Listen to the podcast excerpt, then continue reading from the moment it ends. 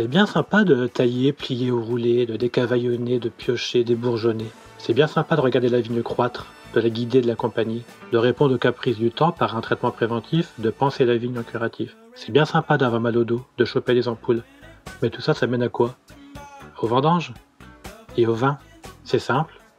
On cultive, on vendange, on vinifie, on élève et on boit. Les pleurs, le débourrement, la feuillaison sont déjà en cours. La floraison et la fécondation qui ne vont pas tarder. C'est au rythme du temps végétal que nous vivons. Il y a certes le stress des aléas climatiques et de la masse de travail qui est toujours en ligne de mire, mais cette période est plutôt calme et sereine. Ce qui le sera moins, c'est dans 100 ou 120 jours, après la floraison, les vendanges. Ne sachant encore où je serai en août et septembre, je me mets à penser, nostalgie oblige, au vignoble de Rhône-Alpes. C'était donc il y a 8 mois. Je partais pour un mois de vendange. Les vendanges, rappelle basique, c'est le moment que le vigneron a choisi pour récolter ses raisins en fonction de la maturité qu'il en attend. Il a une idée du vin qu'il veut faire et a donc réfléchi au profil des raisins qu'il veut mettre en cuve et vinifier. J'étais donc parti pour trois domaines, trois terroirs, trois expériences. Je ne vais pas trop parler technique mais ambiance. Je démarrais dans le nord du Beaujolais à Juliena, lieu dit La Bottière, chez lui Clément David Beaupère. C'est des vendanges que je qualifierais de compactes, au sens où une fois commencées, elles sont sauf imprévues, continues. J'avais dit à Clem je veux en voir le plus possible. J'ai été servi. Il est 5h30 ou 6h. J'ai le privilège d'être avec lui pour la première club du matin. Pour les premières clubs, je veux dire. Celles qui sont fumées pendant ce moment encore calme, où les vendangeurs ne sont pas réveillés. Ce moment où la journée est envisagée et planifiée.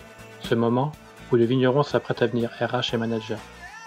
Et puis je me retrouvais assez vite avec les autres à encuver, en équilibre sur un échafaudage, des caissettes récoltées la veille et réfrigérées la nuit pour que la fermentation démarre lentement avec des raisins frais.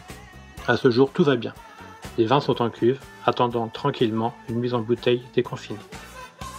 Je filais ensuite chez Julien Merle, dans le sud du Beaujolais. Ici encore, des vendanges compactes, comme chez Clément, du Gamay et du Chardonnay. Les terroirs et les parcelles modifient la maturité, mais tout se fait globalement d'un bloc. Pareil, rebelote, une semaine dense. On part dans les parcelles à pied, et si on feuillote un peu comme moi, on a le droit à la benne. J'avoue que je n'ai pas trop marché. Il est 23h, on est dans le chai.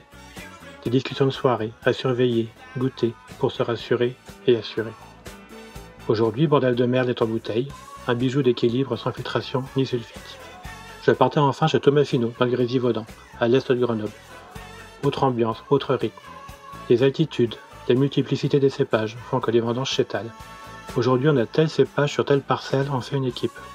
Il faut donc jongler, trouver des vendangeurs pour des plus petites sessions. Les vendanges chez Thomas, c'est aussi une multitude de petits contenants pour vinifier des cépages et des parcelles distinctement. Plus d'acidité et de fraîcheur que sur les 18. Les tracteurs blancs sont en bouteille. Le tour des rouges, c'est le 15. Impatient. À quoi ressemblent les vendanges ici au raisin à plumes? Quel manager est Jack? Vu comment ça s'annonce, les vendanges sont prévues fin août. Certains diront que c'est tôt, d'autres que c'est comme ça. Il y aura du raisin, des vendanges, du vin et de bons moments.